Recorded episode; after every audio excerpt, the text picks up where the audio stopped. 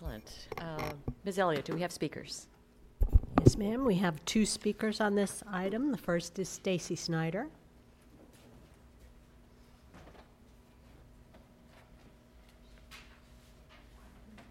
just getting it ready.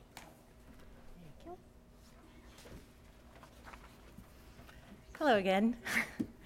Um, I've uh, included a hard copy of my statement as well as um, the slides that we worked with staff to put together that were shown at our uh, March 12th FAC meeting.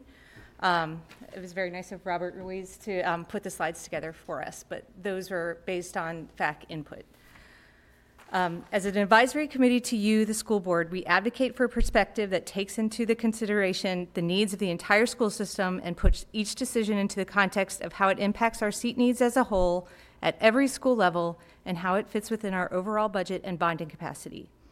We understand the pressures of our growing enrollment, and we aim to advise you to think long-term and to make the most efficient, efficient use of every dollar and every site. The FAC has been working with APS staff over the past weeks to provide input on the CIP framework. A subcommittee met with staff twice, and we discussed the CIP framework at our meeting on March 12th. We have looked closely at the projections and the timing to see enrollment growth and see enrollment growth at every level, which all require attention, planning, and money to address. The outcome from our meetings was to identify a one to three year time frame in which we think consideration to be given, should be given to adding capacity for each school level. We did not propose options, however, because we, we think it's important to wait for the financial piece to know the amount of funding that will be potentially available within our bonding capacity for all the planned and needed projects.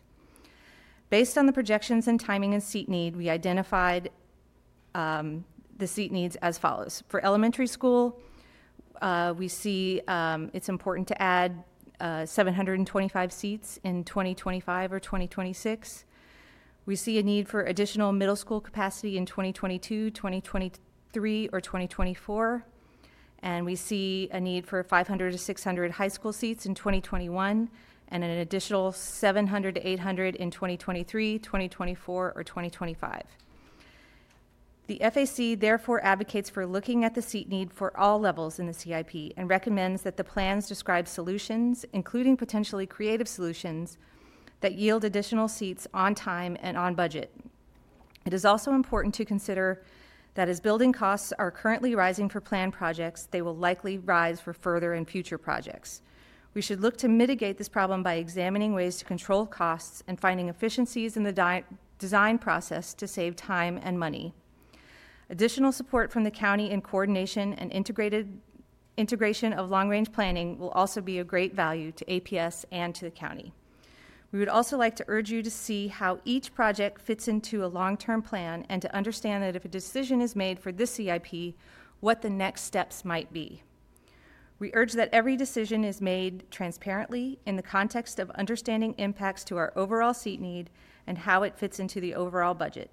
It is important to show your work and to show the community what our constraints are and allow everyone to make a decision that explicitly recognizes the trade-offs and the impacts to all of Arlington. Thank you.